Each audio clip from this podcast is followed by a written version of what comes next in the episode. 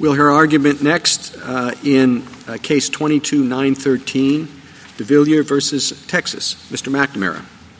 Mr. Chief Justice, and may it please the Court, the question presented in this case is resolved by the text of the Fifth Amendment, which, unlike any other provision of the Constitution, imposes on the government a, an explicit duty to pay money. It's also answered by this Court's decision in First English, which holds that the just compensation remedy is mandatory and that the Fifth Amendment itself furnishes a basis on which a court can award just compensation in an inverse condemnation case. And this right of property owners to sue in inverse condemnation to obtain just compensation for an alleged taking is at the heart of modern American takings law. It's at the heart of inverse condemnation claims filed against state and local governments nationwide, and it's also at the heart of every takings claim filed against the federal government under the Tucker Act. The Tucker Act provides no cause of action, no substantive entitlement to a remedy. The cause of action, the substantive entitlement to a remedy in every Tucker Act takings case, is the self executing Fifth Amendment. The same cause of action recognized in First English, the same cause of action pled here. To reject that cause of action now is to upend the way lower courts, both state and federal, understand the takings clause to work, and also to abandon this court's consistent explanations of that clause, not just in First English, but in more recent cases like Knick v. Township of Scott. And there's no reason to make that kind of drastic change.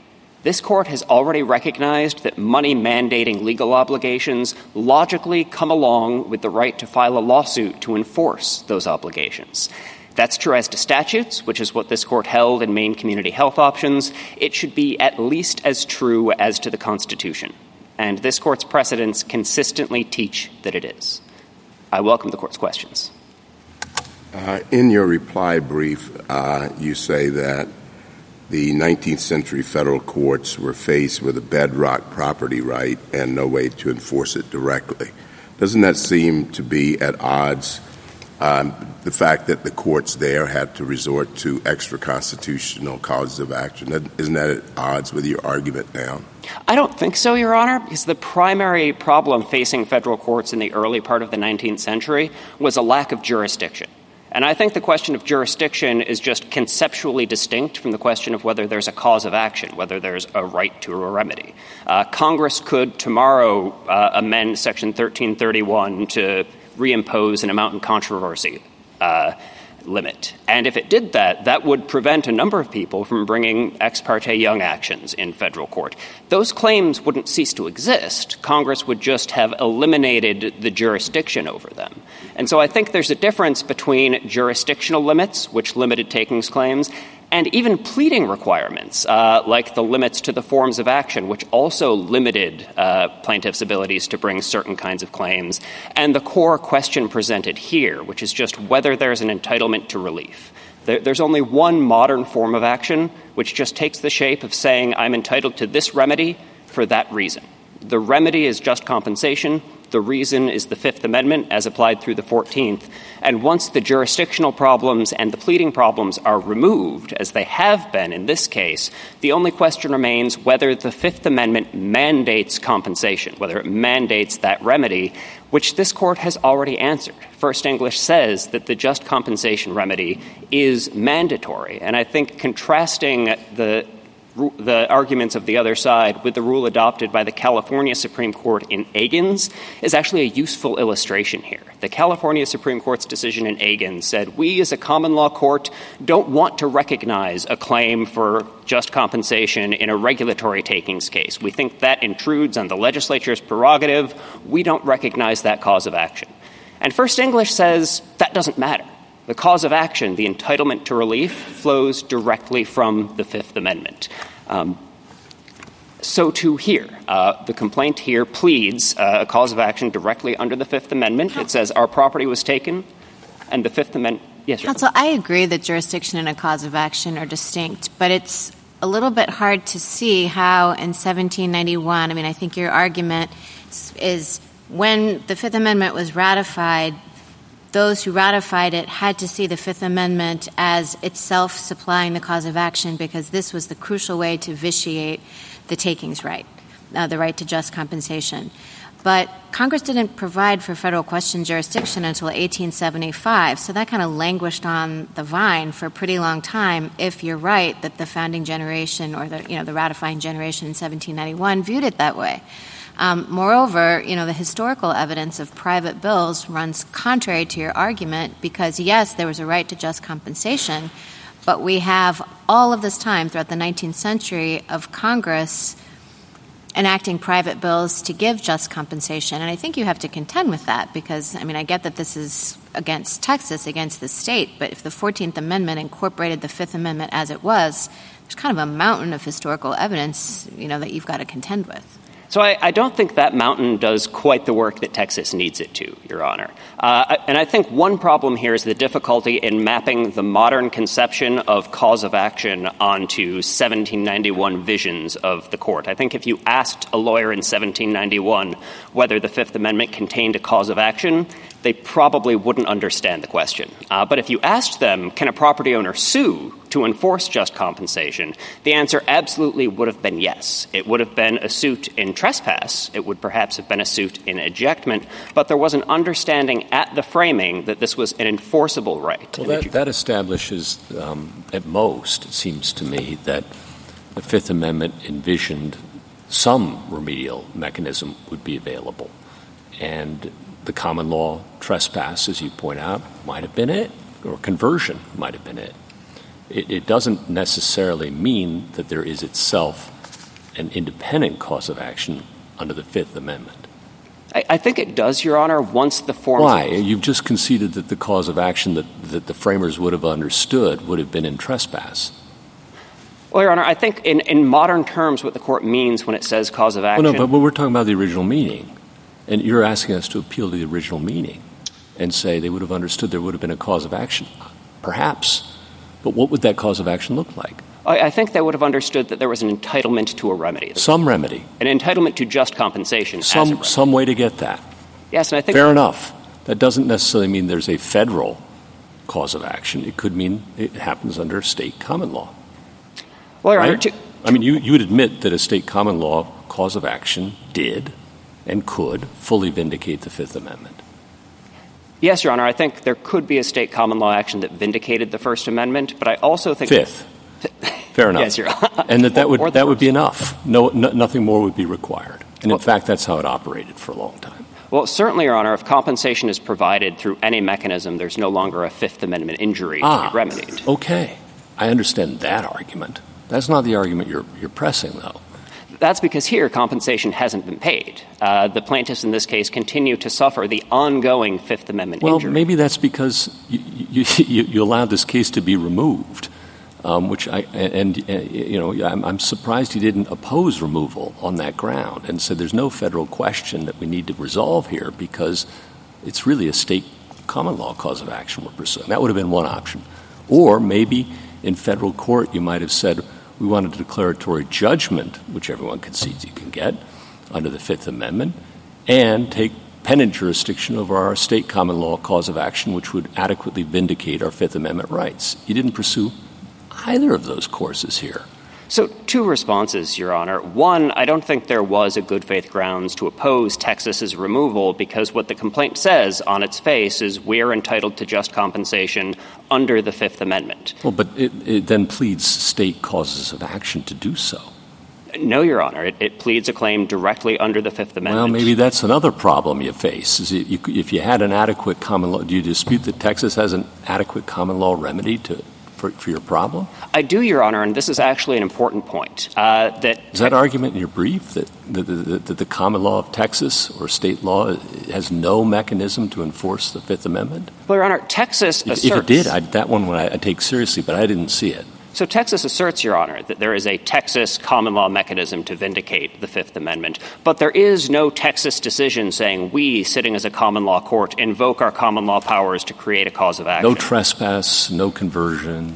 Texas hears inverse condemnation claims arising under the Fifth Amendment. Uh, that's what the Texas Supreme Court said most recently in City of Baytown v. Schrock. And it cites the Fifth Amendment. It doesn't invoke its common law powers. Fair enough. I get all that now. All right. That's clarifying. But you, the, the nature of the argument before us isn't that Texas lacks a common law cause of action. It's whether or not Texas has such a thing, we're entitled to another remedy under federal law. I, I, don't think that's right, Your Honor. What the Fifth Circuit said is that the complaint that alleges an entitlement to just compensation flowing from the Fifth Amendment doesn't state a claim, that that claim is dead. Let, if, let, let, let's suppose we, we, did create a cause of action. W- would it also waive sovereign immunity? And what would the statute of limitations be? Uh, it, it, wouldn't necessarily waive sovereign immunity, Your Honor. I think that's a distinct question. Uh, and the statute of limitations would be uh, the statute of limitations that is applied by lower courts when people actually bring these claims. There's a, a robust Court of Federal Claims jurisprudence. Federal district courts hear claims arising under the Fifth Amendment, sometimes looking to state law to set the statute of limitations. They look to state law, don't they? Yeah. But the claim itself, Your Honor, comes from the Fifth Amendment, not just in Texas, but in states nationwide. And I think this is an important point. Uh, take Oregon, for example. Oregon signed on to the state's amicus brief in support of Texas. But the reason that Oregon pays just compensation for uh, takings under the Fifth Amendment is the Oregon courts, citing First English, have said it must pay just compensation. And so answering the question presented if we don't read First English the way you do, I mean, I think that footnote's pretty difficult to decipher. Do you lose? No, Your Honor. Uh, I, I, don't think it's just the footnote in First English. I think it's the broader holding that the remedy is required. Uh, but I think there's no dispute here that there is an entitlement to relief. And certainly by the time of the ratification of the 14th Amendment, courts across the country had converged on how that kind of entitlement would be enforced and it's enforced by a lawsuit directly against the entity that took the property that takes the form of saying, you have this duty to provide just compensation, you have not fulfilled it, and I'd like the court to order you to fulfill it. Can I have a, just a small point of information? Your case was dismissed in federal court. Did you ask for a remand on your claims under the Texas Constitution? No, Your Honor. The district court is keeping pendent jurisdiction over the claims under the Texas Constitution. So you, you have a pending suit on the state law claim? Yes, Your Honor, but there is a dispute about the scope of the takings law that governs that question. Texas has taken the position in the lower courts that the Texas Constitution has a narrower definition of what counts as a taking than the federal. Well, then First English comes into because First English was about a state court claim and when it started, whether a temporary claim was a taking or not, and we said, yes, it's a taking, and so the state court had to pay for that taking. How is it different than First English in that respect? I, I, don't think it's different from First English, Your Honor, except that here it was removed into federal court and then the Fifth Amendment aspect of the case was dismissed oh, I, on the merits. I, I, don't disagree with you, but um, First English is about what the substantive law of Texas is and what Texas has to pay. And so that issue should be resolved even in the district court, correct? I, I, don't think so, Your Honor, because the backstop in First English is the Fifth Amendment that, that says that the the no, just the backstop in the Fifth. Yes, it's the Fifth Amendment that provides the substantive law, but not necessarily. We didn't address whether it provides a cause of action. I, I think the court did, Your Honor. The United States is amicus right, we're, we're going we're going to go into can I just add? I, I mean, this is similar uh, to what Justice Sotomayor was just getting into. Are, are you um, saying that we don't have three separate concepts: right, remedy, and cause of action? I thought those were three different things, and perhaps First in English uh, only covered two of them.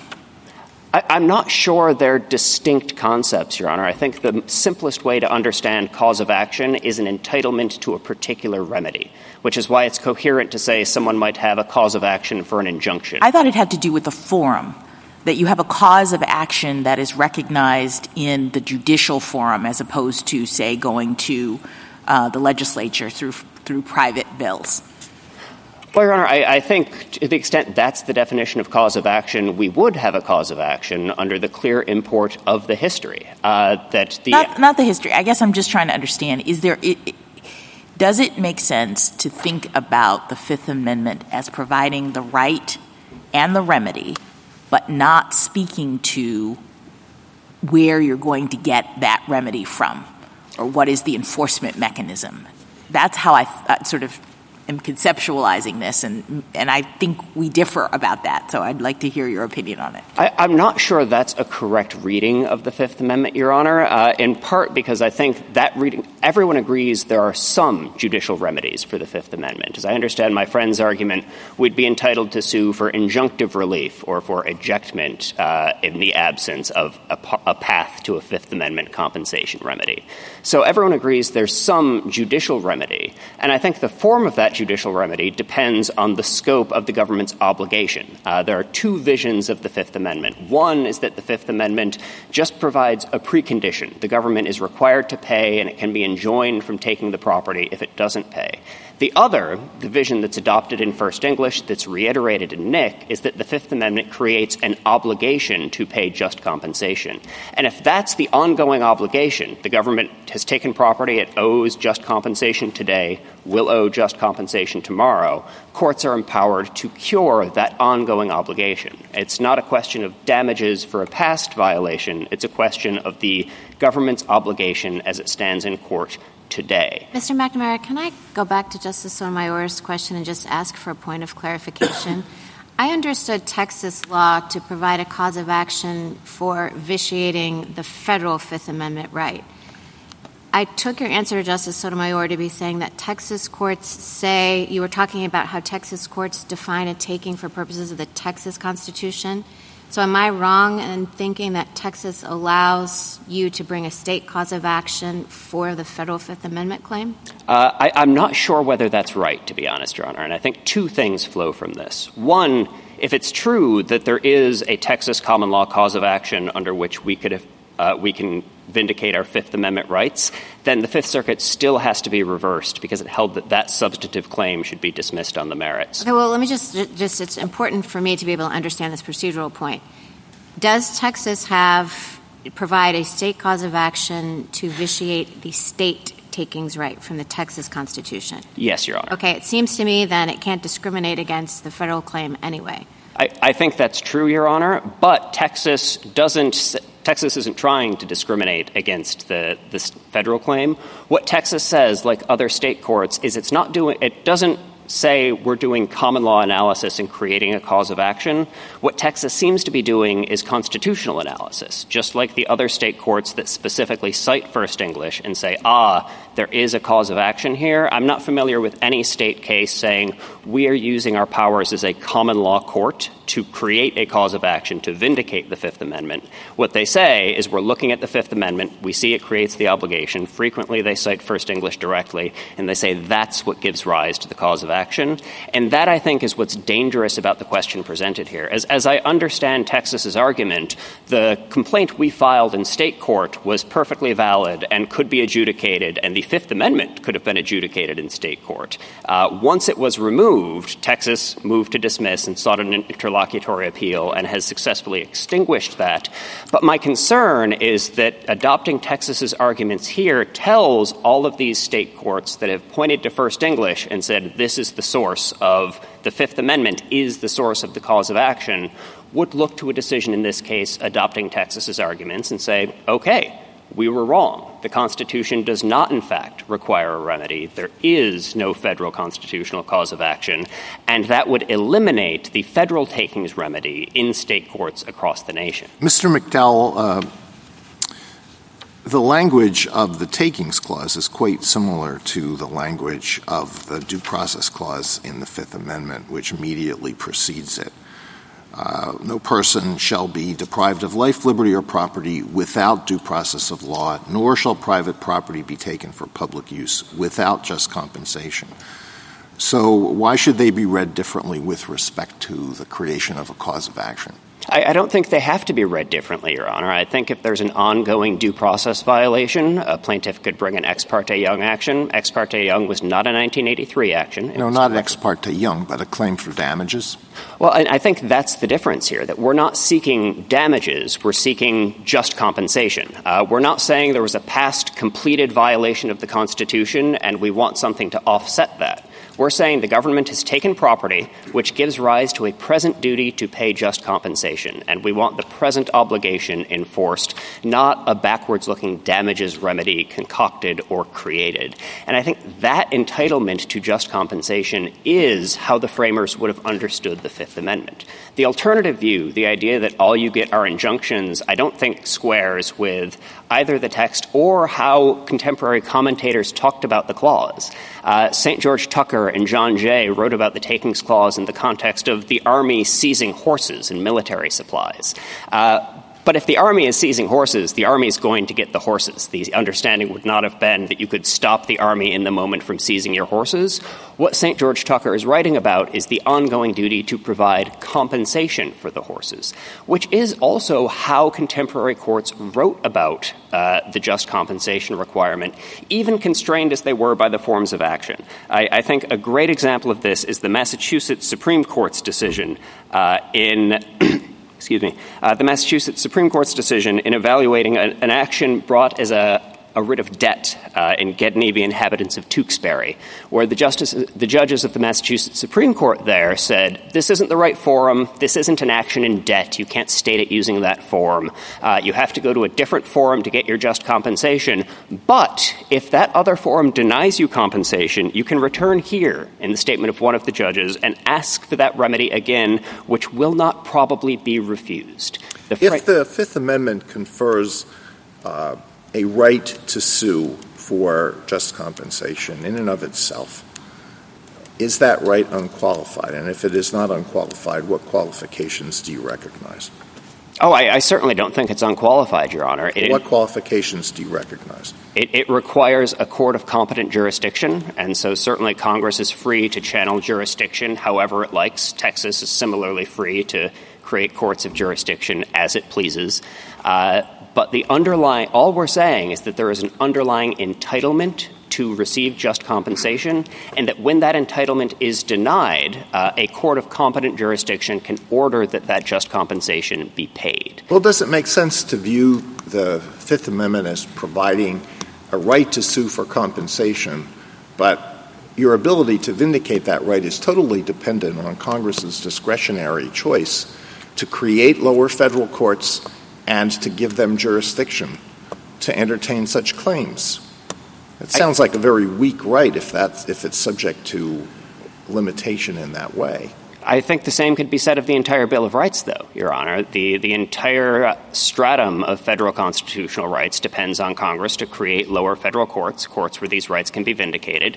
Once Congress does create those courts, and when a state defendant deliberately chooses to avail itself of those courts, the only question is whether that court can enforce the ongoing obligation to require the payment of just compensation. And I think that's ultimately what distinguishes this case from the court's Bivens cases, uh, where Bivens cases are about the policy question of whether to create a remedy. They don't engage in constitutional text, history, and tradition analysis, uh, which is why Justice Rehnquist could dissent in cases like Carlson v. Green and Davis v. Passman, and then less than a decade later, Chief Justice Rehnquist could write First English, uh, because we're not talking about a damages remedy, we're talking about the power of the federal courts to, when their jurisdiction is competently invoked and when the state has waived its sovereign immunity, uh, require the state to comply with its ongoing constitutional duty. Uh, I think that matches both with the history, it matches with the tradition, uh, and it matches particularly with the 14th Amendment context itself. It's worth remembering that when this court incorporated the Fifth Amendment against the states in Chicago, Burlington, and Quincy Railroad, it specifically incorporated the right to compensation.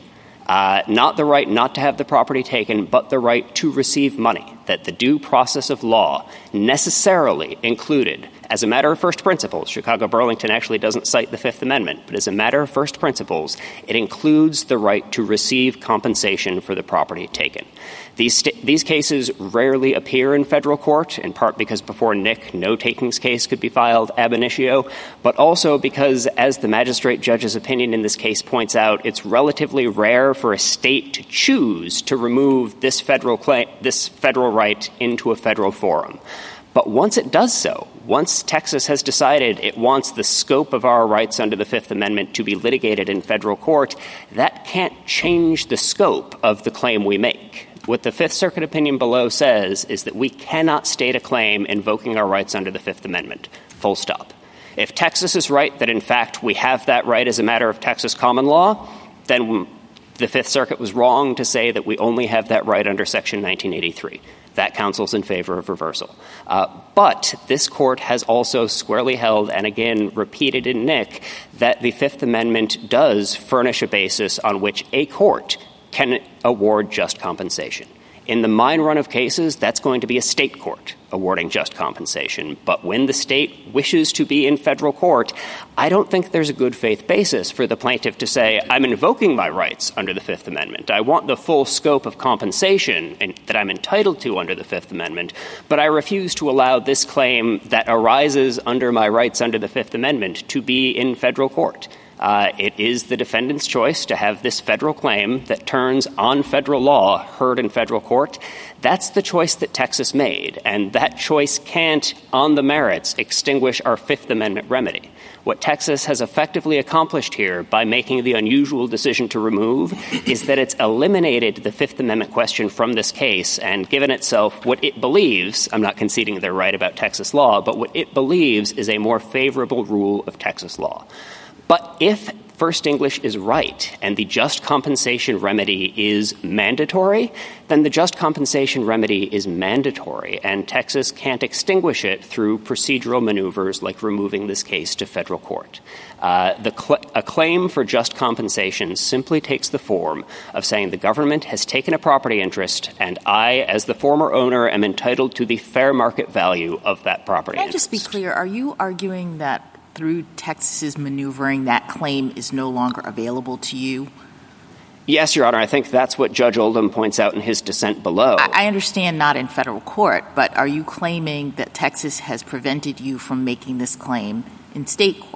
Yes, Your Honor. There, there will be no remand in this case. Uh, this case is staying in federal district court. And as Judge Oldham correctly pointed out, the upshot of the panel opinion below is that this case will proceed without any federal takings claim in it. If you had sought remand and it went back to Texas court, are you saying that there wouldn't be the opportunity to make this claim in state court? I'm just trying to understand if the claim is totally gone uh, uh, as as a general matter here. I, so I, I think I, I, see my light is on. Oh, Thank you, Your Honor.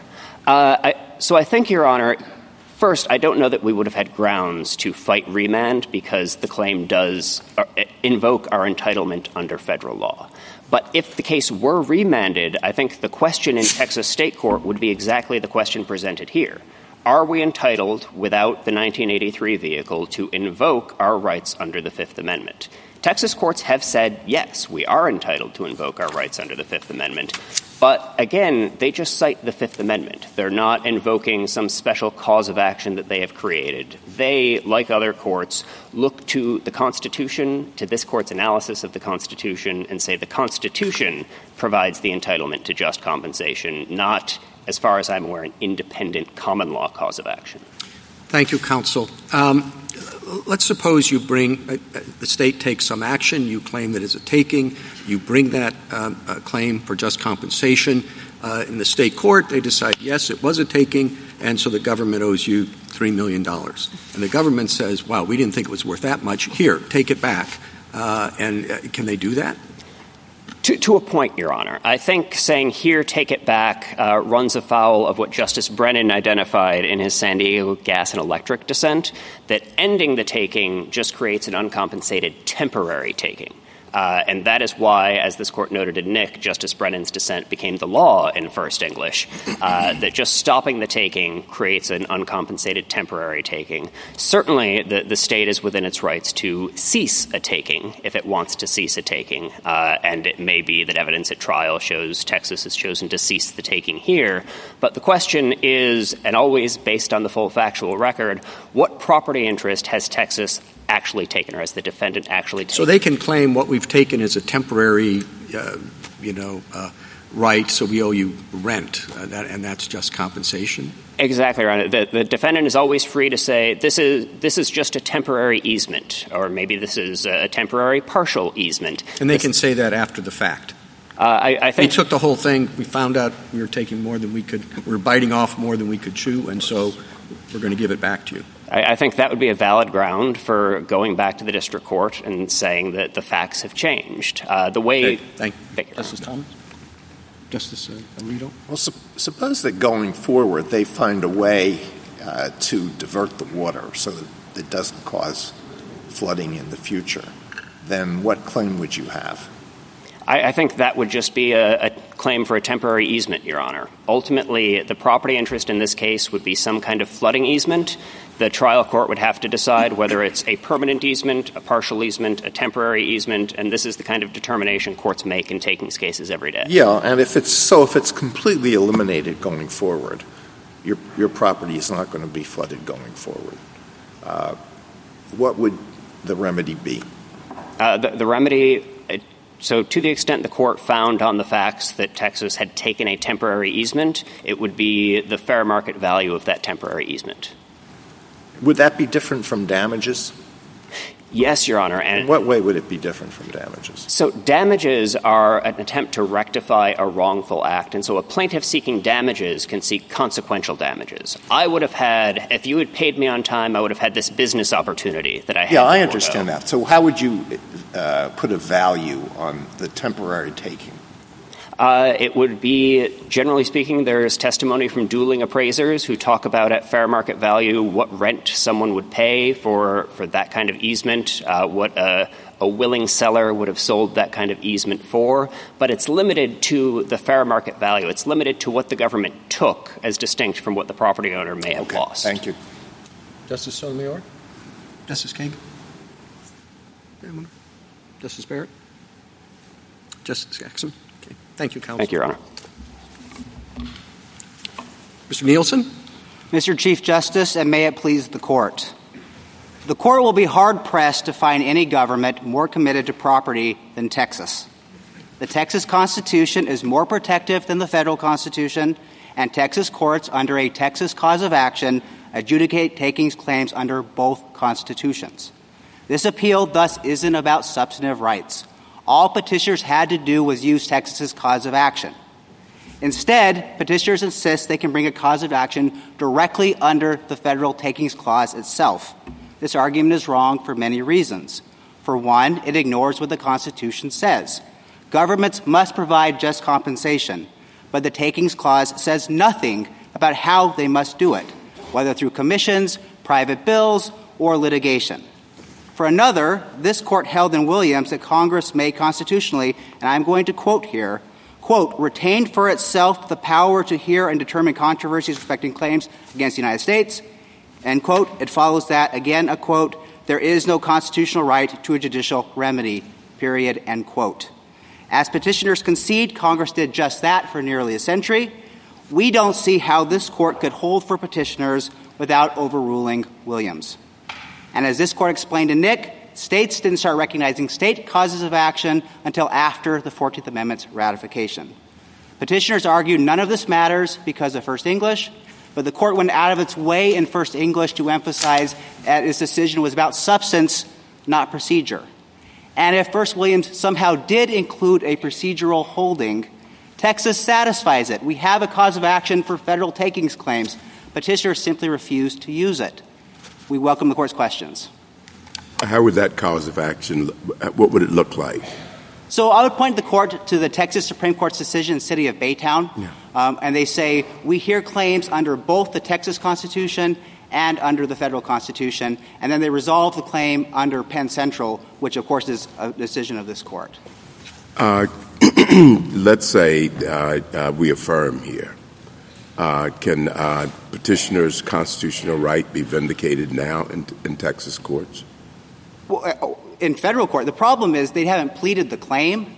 Um, so at this point, you'd have to have leave from the district court to amend their complaint if they wanted to bring a claim under the Texas cause of action. There's still life claims here. There's still a claim under the Texas Constitution itself, and they have federal due process claims. This is an interlocutory appeal. Uh, so they would have to get leave from the district court to amend their complaint to bring a claim under Texas common law. They've just never done it because they say they don't have to.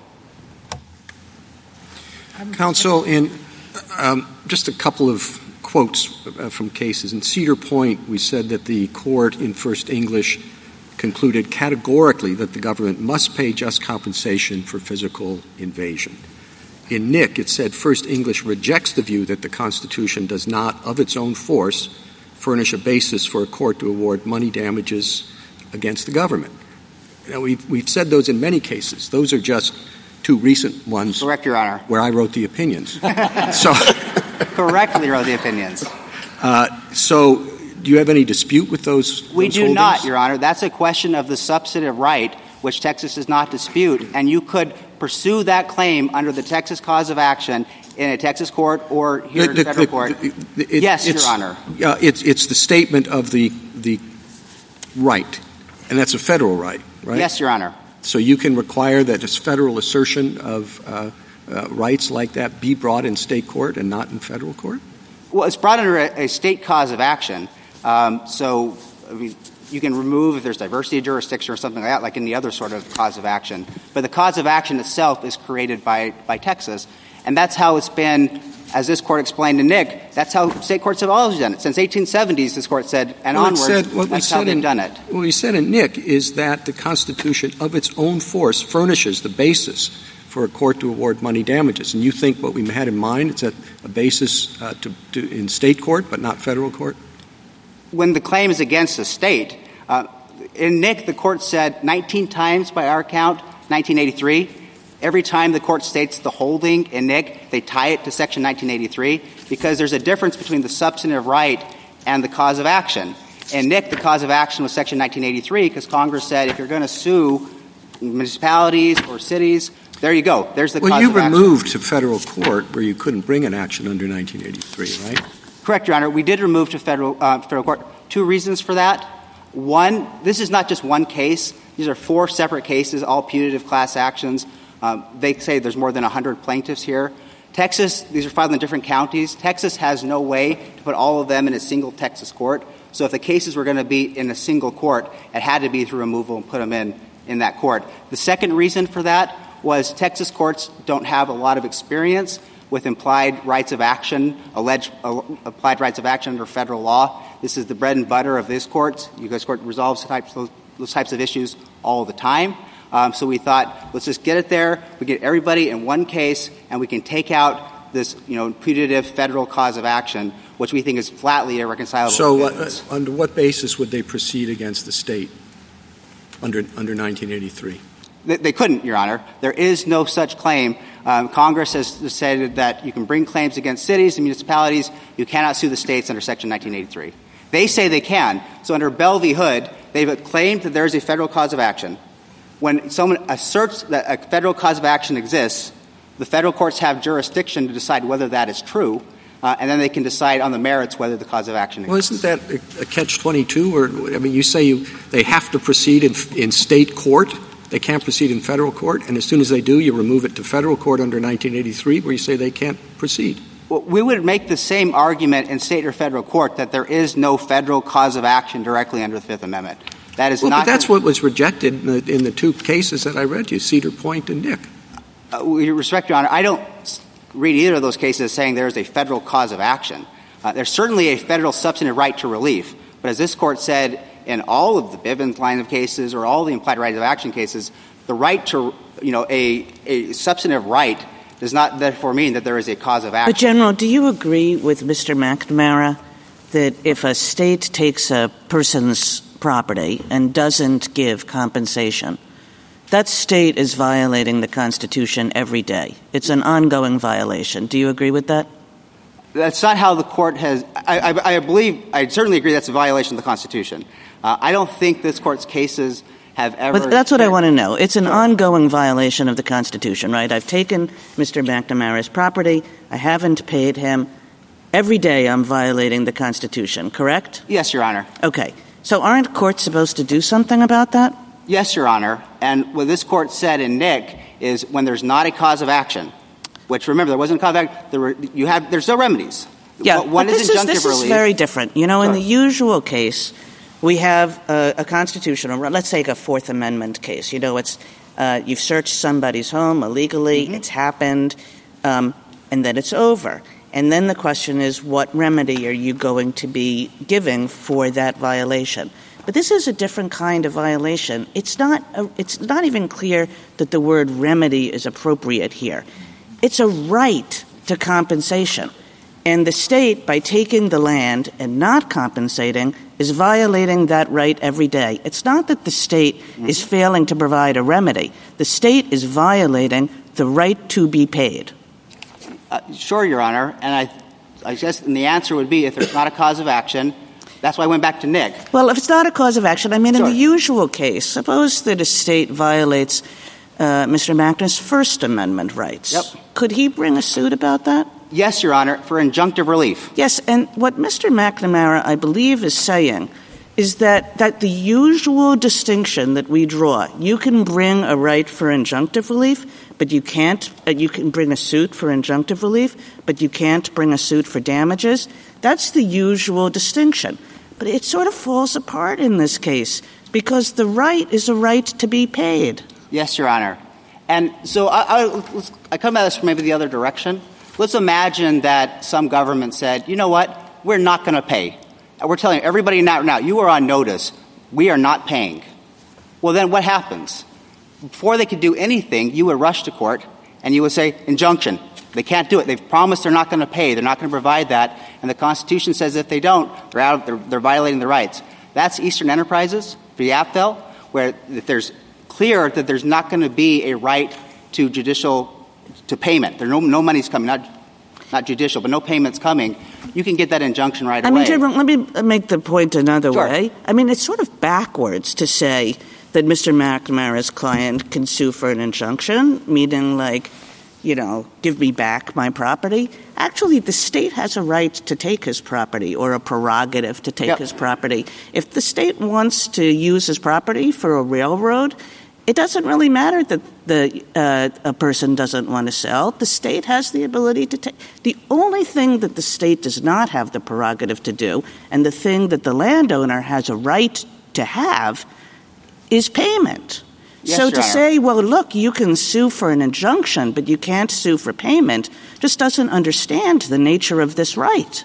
Well, so our first line argument is, you know, the way the United States did it for 100 years is, is correct. But if the court disagrees with that, if the court says, you know what, actually, So, General, I kind of agree with that. Your best argument is like what happened between the time of the Constitution and, you know, someplace in the late 19th century. But suppose that I'm not such an originalist and I don't really care about that. Sure. All right. So th- that's the answer I'm going to say. So if we, if the court says we read First English and it requires not just a substantive relief, it requires some sort of judicial proceeding, which we don't think is consistent with the history, but let's assume. Texas does it. Texas provides the cause of action for which they can bring a federal takings claim. So even if that is true, which we don't believe is our first line argument is correct, Texas still wins. What if They- Texas didn't do it, though? So, so that's where we get interesting. But I'm not. but Um, I, and I just want to be clear. I'm not talking about the hypothetical you gave, where Texas announces in advance, "We're going to take and we're not going to pay." Let's say that Texas takes, and just this one property owner can't get the money. The Texas is being intransigent about it, and Texas says, "And by the way, our state cause of action. We have no state cause of action for you to use in our courts to get the money."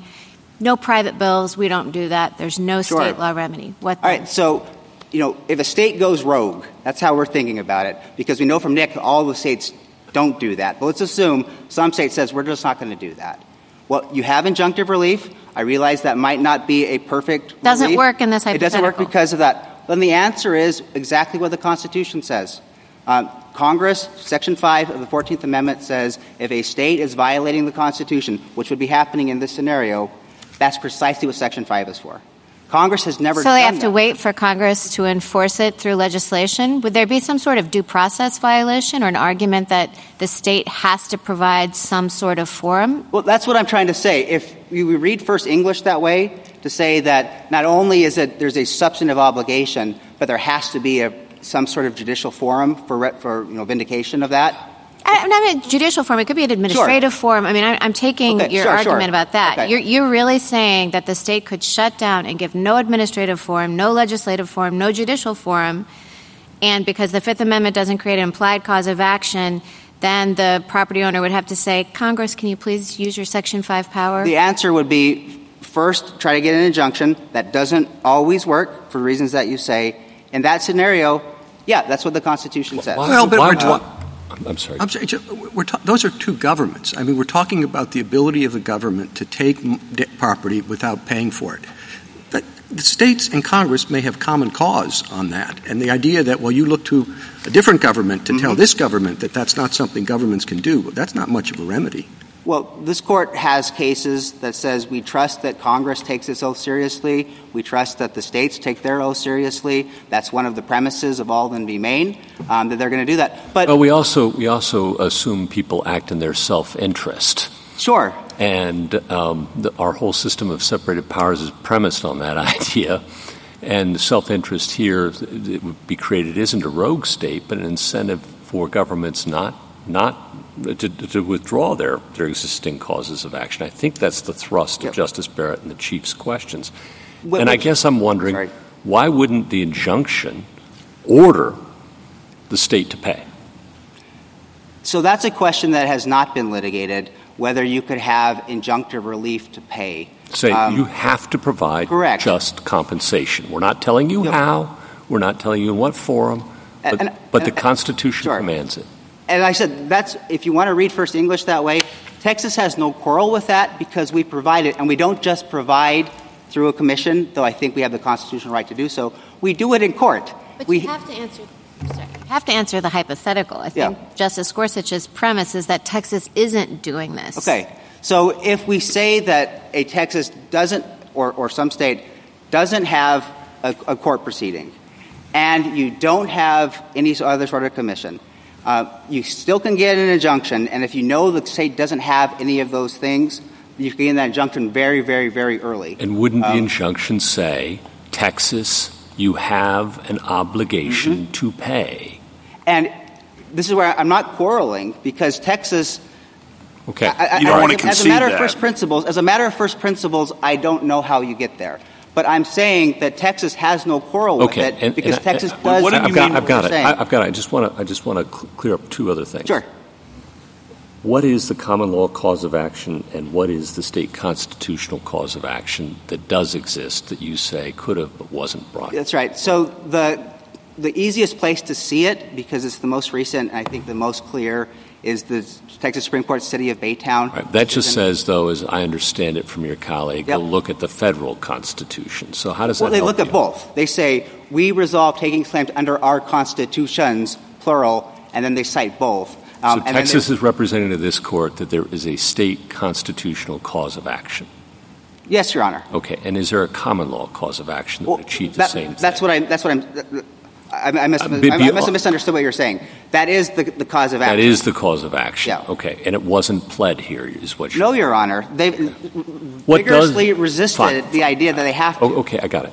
What, what cause of action remains pendent as you understand it? So they still have claims for federal due process, um, and they still have claims for the Texas Constitution. Would you oppose uh, um, leave to amend to add Texas constitutional claim? Uh, on behalf of the state of Texas, we would not oppose that in the district court. Okay, thank you. Justice All right, Gorsuch. but I, I, I, I'm sorry. Go ahead. Point of clarification. Sure.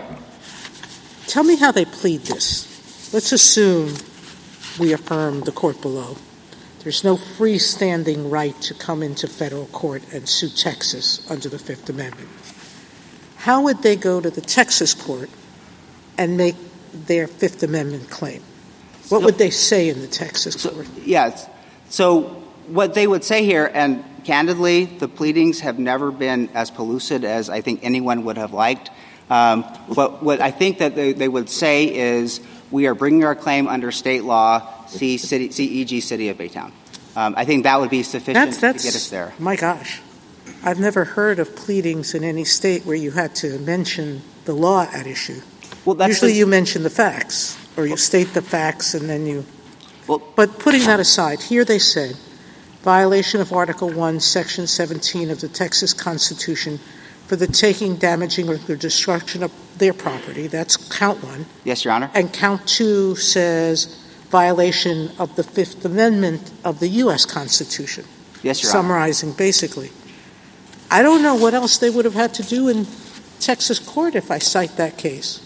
They've said I'm suing you in Texas court. You're the one who removed to federal court. Yes, Your Honor. This seems to me like a totally made up um, case because they did exactly what they had to do under Texas law. It's you who are telling me, it's almost a bait and switch, that you wanted to get to federal court to basically have a class action and you couldn't do it in state court.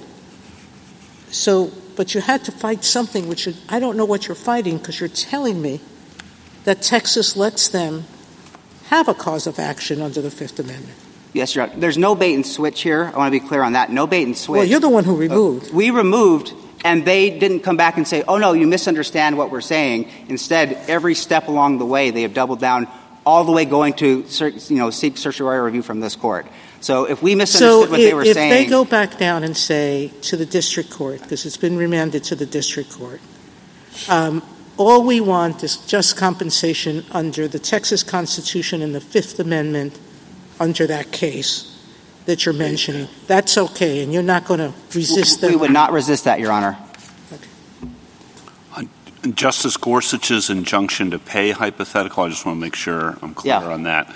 I thought you were saying we don't need to answer that question in this case because Texas provides forums for compensation. Yes, Your Honor. Conceptually, I don't know how you get an injunction to pay money. But, I'm not familiar but, with that. But I, I but, understand hard... that, but even the, the yeah. theoretical yeah. possibility of it is just not present here, right? Correct, Your Honor. And yes. as I said, it's hard for me to quarrel with it because Texas does pay money. Um, but conceptually, I don't know how you get there. Uh, uh, what I about may, a declaration? Uh, what about a declaration? Is that something different? A declaration, I could you sue for dec- for declaratory sure. judgment that Texas or whatever state is uh, not paying you? So my understanding of a declaratory judgment action is this sounds in equity, not in damages. So I think it would fall within the universe of ex parte Young type remedies. So we wouldn't have any objection to that either. Um, though again, I, am a little bit shooting from the hip, so I apologize. I wasn't briefed on that one, so I'm, I'm bit nervous on that. Yes. Um, though, I mean, I, if I if I may, um, I would like just to make a couple of affirmative points. Well, no, um, you can oh, do oh, that. I apologize, Your Honor. Yeah, uh, Justice Thomas, Justice Alito. well, why don't you quickly make an affirmative? well, I would just like to say that, as far as I am aware, Texas is the only party here that has offered evidence on the original public meaning of the actual language of the text, not the ideas, the actual language of the Constitution. And when courts looked at that language, they read it precisely the same way that Texas does now. Anything further? Thank you. Justice Sotomayor? Justice Jackson? Thank you, counsel. Thank you, Your Honor. Mr. Kneedler? Mr. Chief Justice, and may it please the Court. The Fifth Amendment to the United States Constitution does not, of its own force, create a cause of action against the government under the Fifth Amendment against the United States government for damages. Numerous provisions of the Constitution make that clear, including the text of the Just Compensation Clause itself. It says property shall not be taken, no person, uh, property shall not be taken for public use without just compensation. The right is not to have the property taken without compensation. It's not a right to compensation. And this, it's prohibitory. It has a condition for the governmental action to be lawful. That condition is the payment of compensation. If there is not compensation, then the action is unlawful, and what lies is an injunction to cease the taking of the property. Uh, this court, in, in a number of uh, recent, relatively recent cases, has made that point. In Ruckelshaus versus Monsanto, in Dames and Moore, uh, in the railroad reorganization cases, the question really was: Should there be an injunction preventing this statute from going into effect, Or is there compensation available under the Tucker Act such that an injunction would not be appropriate? In all of those cases, that's what the court held, that there was compensation uh, available. But the, the very question presupposed that there might be situations in which compensation was not available. That's the violation. And the same thing, if you look at the overall context of the Fifth Amendment, that is also true. Uh, it, the preceding clause, as Justice Alito pointed out, says that no person shall be deprived of property without due process. The prohibition is the depriva- deprivation, the condition uh, without, without the condition of due process. If a court finds a violation, it doesn't order due process. It orders, it enjoins the conduct that was undertaken without due process. The government can always uh, uh, go back and do it over again with due process. And, and finally, there's another clause in the Fifth Amendment that is written in exactly the same way, the indictment clause. It says uh, a person shall not be held for a capital or otherwise infamous crime unless on a presentment of an indictment. An indictment is a condition precedent to having a lawful holding of somebody for a crime. Mr. Kneedler, in yes. the um, brief that you filed in First English 38 years ago, uh, you argued that the Constitution does not, of its own force, furnish a basis for a court to award money damages against the government. Now, uh, in the decision in First English, uh, Justice Rehnquist rejected the idea quote, that the Constitution does not, of its own force, furnish a basis for the court to award money damages against the government. Now, it seems to me that the question is turns on basis, and what you seem to be saying is it created a general theory of what the government had to do, but that doesn't mean that anybody could take that uh, and recover compensation. They have to go get an injunction, or, or they they can't proceed at all because there's no cause of action. Yes. I mean, are you just re-arguing the point that the court rejected? Not at all. Not at all. But our, our point, that portion of our brief was really going to the cause of action question. And, and for the reasons that we said in that brief and this brief, and the, I don't think the court rejected this. For all the reasons we said, not just the text of the clause, but, uh, but the appropriations clause, the Fifth Amendment only applied to the United States, the appropriations clause would have prohibited any court from awarding a money judgment or an injunction to pay money uh, because only Congress can authorize the payment of money from the Treasury. Well, OPM versus Richmond makes that clear. Well, the Constitution can do it too, which is what the rest of that footnote, rejecting the arguments that the government made in First English, said. It says that uh, the cases make clear that it is the Constitution that dictates the remedy for interference with property rights amounting to a taking. So I'm not sure how you get around the fact that the Constitution speaks in terms of just compensation and not an injunction. Well, as I said, it speaks in terms of compensation, uh, in terms of defining the right, which is not to have property taken without ju- uh, just compensation. But that footnote, I think it's important to understand the context of that footnote. In fact, all of First English was about the Agins rule in, the, in, the, in California, which said there was not even a taking. Sometimes they said no compensation, but there was no taking until a court first determined that there was a taking. And that was the rule, that was the controversy at the time, the so called temporary taking. Does, does a taking arise in a regulatory context at the time the regulation is effective or later? That was the issue that the uh, court uh, rejected. And in that respect, it said no, compensation is owed from the moment of, of the Constitution. Thank and you, what, counsel. Uh, Mr. Kneedler, um, I have a little trouble understanding your argument about the Tucker Act. Uh, in your view, neither the Tucker Act nor the Takings Clause provides a cause of action. But then you say the combination of the two somehow provides a cause of action, and, uh, and the petitioner says that what you're saying is that nothing plus nothing equals something. Uh, so this, you must be relying on some kind of higher math that I can't understand. Where, what is the cause of action I, in a Tucker Act suit? I, as I say, I think it's the combination of the two. It's not zero plus zero; it's one half plus one half. The, the, as we say, the, the, the Constitution, the Fifth Amendment itself, does not create a, a, cause of action would have would, would, have been extraordinary. We went for uh, 200 years, as pointed out, with that not being the case. But what the Tucker Act does is, as the court said um, uh, two terms ago, three terms ago, I guess, it provides the framework under which it can be de- determined whether Congress has provided the ability to, to, sue under the Tucker Act. The Tucker Act standard is whether the uh, particular substantive provision that is being relied upon uh, uh, creates a uh, can reasonably be read to mandate compensation if there is a violation. By definition, and the court made this point in Bormes, the Tucker Act is there for something where there is an obligation, but no elements of a cause of action. So the, the, for example, the Fifth Amendment or the statute uh, that may be involved, particular statute that may be involved, by definition does not create a cause of action.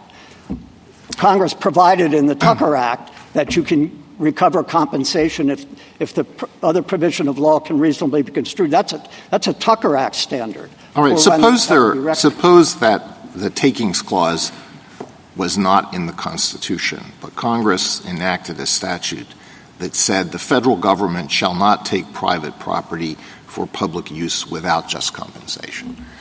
Would that be a money mandating statute that creates a cause of action?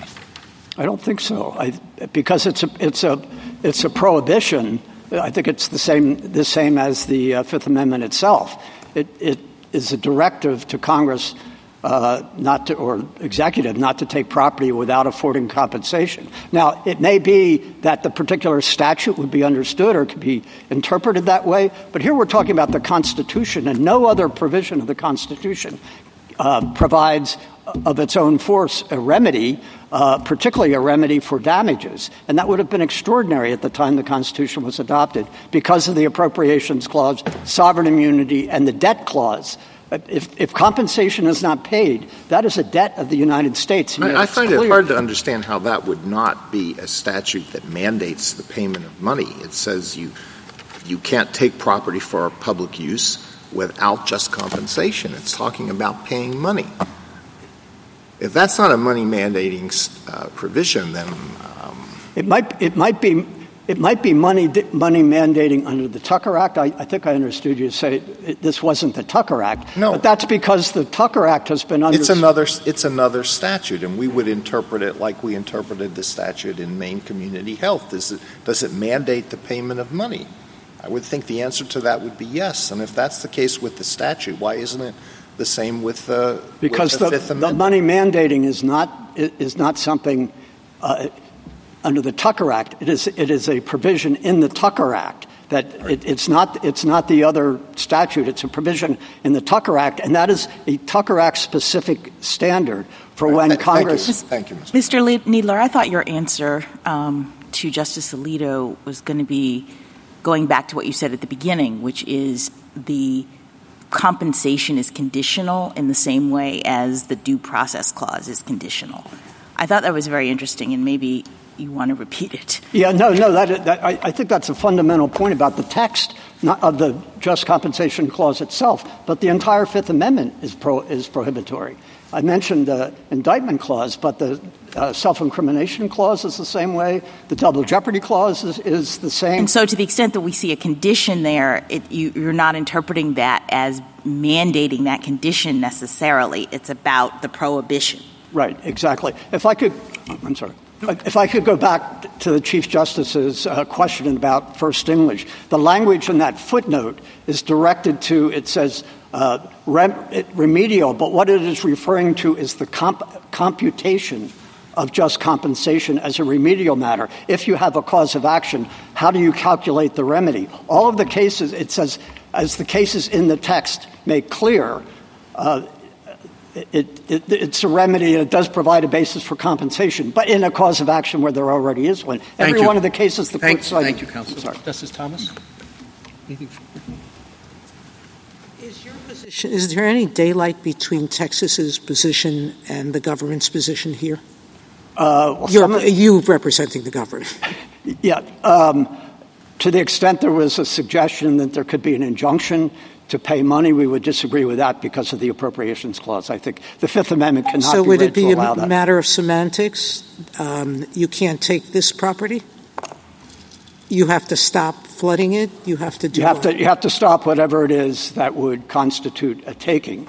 And and, right, every- and just to clarify your answer to Justice uh, Alito in my head, you're saying it's the Tucker Act plus the statute Yes. mandating payment that gets you into court. That is, that's, that's correct, and it's certainly not the, it's certainly not the other provision itself, the just, comp- the just compensation clause or the other statute, which by definition. So that's your half point, half point equals Yes. one. Yes. Okay. Sorry. Justice Kagan, Justice Gorsuch. Two questions. First, the rogue state example. Why shouldn't we worry about that? If, why shouldn't we worry about the incentive structure we create that would allow states to withdraw compensation schemes, and maybe the federal government too, to exploit this loophole?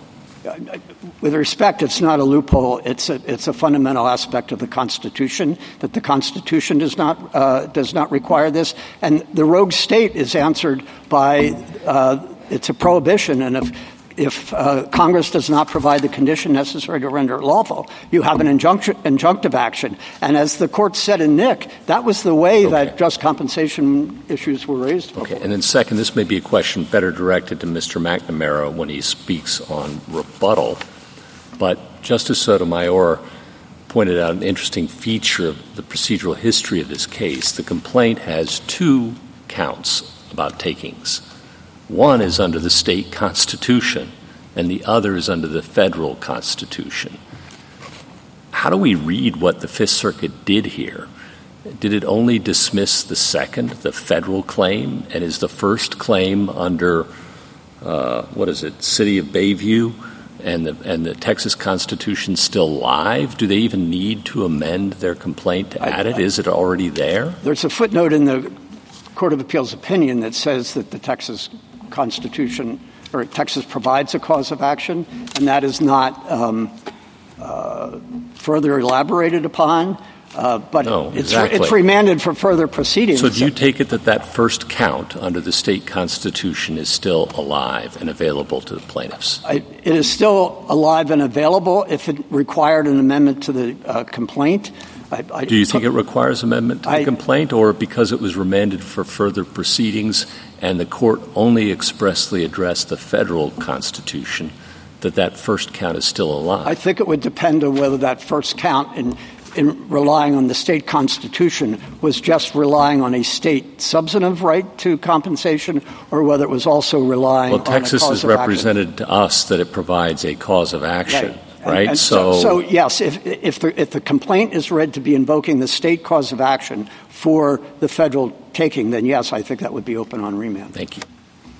Justice Kavanaugh? Justice Barrett?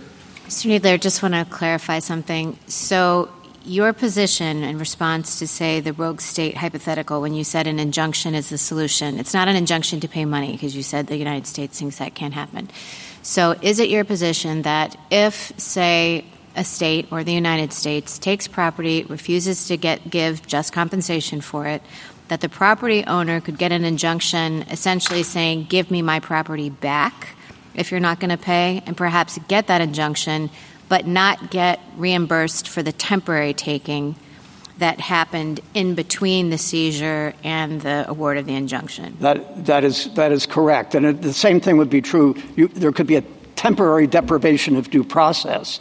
And if you get an injunction uh, preventing the government from doing whatever it did without due process, there is an in- interim period. But a person can go to court, get a TRO, get a preliminary injunction to, to uh, prevent that uh, from going on a long, a long time. That's just the nature of litigation and an injunction. But it doesn't lead to the question of damages. And this court's cases, uh, First English and others, had to do with the calculation whether interest should be paid. And that's what the court meant about the Fifth Amendment being a basis for the award of compensation, not that there was a cause of action.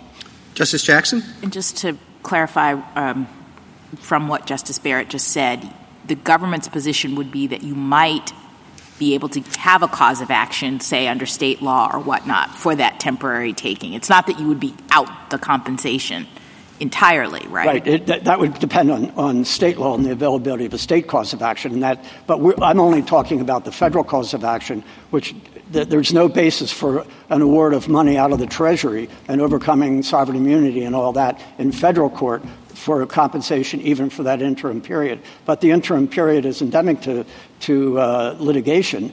due process violation, being held on an indictment. But that is the proper remedy, and that's the, the remedy that existed until the Tucker Act was passed. It was the uh, remedy that this court said in Knick was the way to vindicate uh, Fifth Amendment rights uh, un- until the Tucker Act or state constitutions came along and provided a monetary remedy. Thank you. Thank you, counsel. Rebuttal, Mr. McNamara?